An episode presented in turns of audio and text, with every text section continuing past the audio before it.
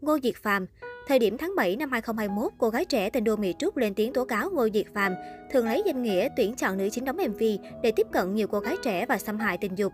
Nam diễn viên hóa ra anh vẫn ở đây, ngay lập tức bị bắt giữ để điều tra các tội danh như trước thuốc, trước rượu, xâm phạm người bị hại, hiếp dâm trẻ vị thành niên, thành lập đội ngũ lừa đảo các nữ sinh.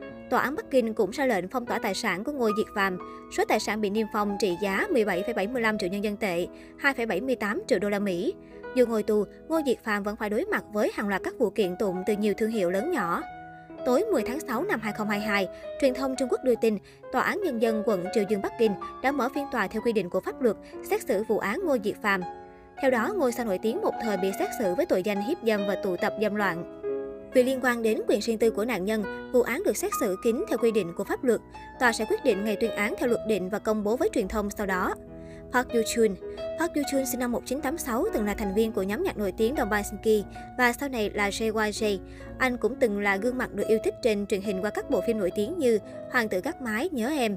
Năm 2016, Park Yoo Chun từ đỉnh cao rơi xuống đáy vực vì liên tiếp bị bốn cô gái tố cáo tội danh hãm hiếp. Sau cuộc điều tra từ phía cảnh sát, cô gái đầu tiên thừa nhận quan hệ cùng Yoo Chun dựa trên tự nguyện. Nam ca sĩ được minh oan, nhưng vụ việc khiến Yoo Chun tổn hại danh tiếng. Đến năm 2019, anh bị khởi tố tội sử dụng ma túy với bạn gái cũ Hoan Hana và bị kết án 2 năm tù treo. Hậu bê bối, Park Yoo bị công chúng tẩy chay. Sao Nam được cho là cạn kiệt tài chính khi phải đối mặt với nhiều vụ kiện tụng và đền bù hợp đồng. Cao Vân Tường Cao Vân Tường sinh năm 1982 là một trong những nam diễn viên nổi tiếng của làng giải trí hoa ngữ. Anh ghi dấu ấn qua các tác phẩm Ngọc Quan Âm, Lục Trinh truyền kỳ, Mỹ Nguyệt truyện. Năm 2011, anh kết hôn với nữ diễn viên Đổng Tuyền và có một con gái nhỏ. Tuy nhiên, sự nghiệp Cao Vân Tường sụp đổ khi anh bị bắt vì cáo buộc cưỡng hiếp tập thể tại Úc. Tháng 3 năm 2018, một người phụ nữ họ Trương tố cáo bị Cao Vân Tường cùng bạn của anh là Vương Tinh cưỡng hiếp tập thể.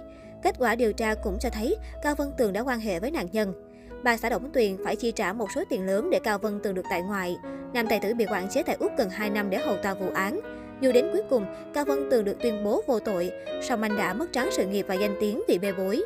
Cao Văn Tường bị đóng băng khối tài sản lên tới 10 triệu đô. Anh phải đền bù một khoản tiền lớn vì vi phạm hợp đồng quảng cáo cũng như các bộ phim đã đóng không thể lên sóng, bao gồm cả phim Thắng Thiên Hạ đóng cùng Phạm Băng Băng. Đến tháng 7 năm 2019, anh và Đổng Tuyền ly hôn sau 8 năm chung sống. Sau khi về nước, Cao Văn Tường sống kín tiếng không xuất hiện trên truyền hình. Go Young Wook Cựu thành viên ban nhạc đình đám Rora bị điều tra tội quấy rối tình dục ba trẻ vị thành niên năm 2012.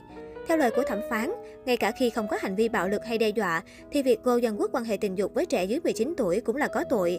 Từ giữa năm 2010 đến 2012, nam ca sĩ này tấn công tình dục 5 lần. Với tội danh nghiêm trọng, sau khi ra tù, Ngô Dân Quốc còn phải đeo khóa điện tử ở chân trong vòng 3 năm và bị kiểm soát như một tội phạm tình dục. Chung Chun Young, Choi Jong Hoon Đầu năm 2019, Chung Chun Young bị cảnh sát điều tra sau khi loạt tin nhắn KakaoTalk trong máy của anh bị phát tán. Theo điều tra, trong điện thoại của Chung Chun Young có nhiều group chat với các nghệ sĩ nổi tiếng. Ở đó chia sẻ những video quay lén đồi trụy, tin nhắn xúc phạm phụ nữ. Thậm chí, Chung Chun Young và bạn bè còn sử dụng những video quay lén này để tống tiền ngược lại các nạn nhân. Nam ca sĩ bị kết án 5 năm tù giam.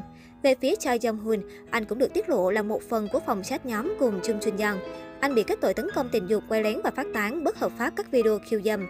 Cựu thành viên FT Island bị kết án 2 năm 6 tháng tù giam, cấm xuất hiện trên sóng truyền hình. Kang Si Hoan Tháng 7 năm 2019, Kang Si Hoan bị cảnh sát bắt với tội danh cưỡng hiếp hai người phụ nữ tại nhà riêng ở Gwangju. Mặc dù thừa nhận hành vi tấn công tình dục, Kang vẫn khẳng định bản thân không thể nhớ được chuyện gì do quá say. Anh bị kết án 2 năm 6 tháng tù treo trong thời gian 3 năm quản chế. Sau năm sinh năm 1977 cũng được yêu cầu thực hiện 120 giờ lao động công ích, 40 giờ tham gia vào chương trình điều trị bạo lực tình dục.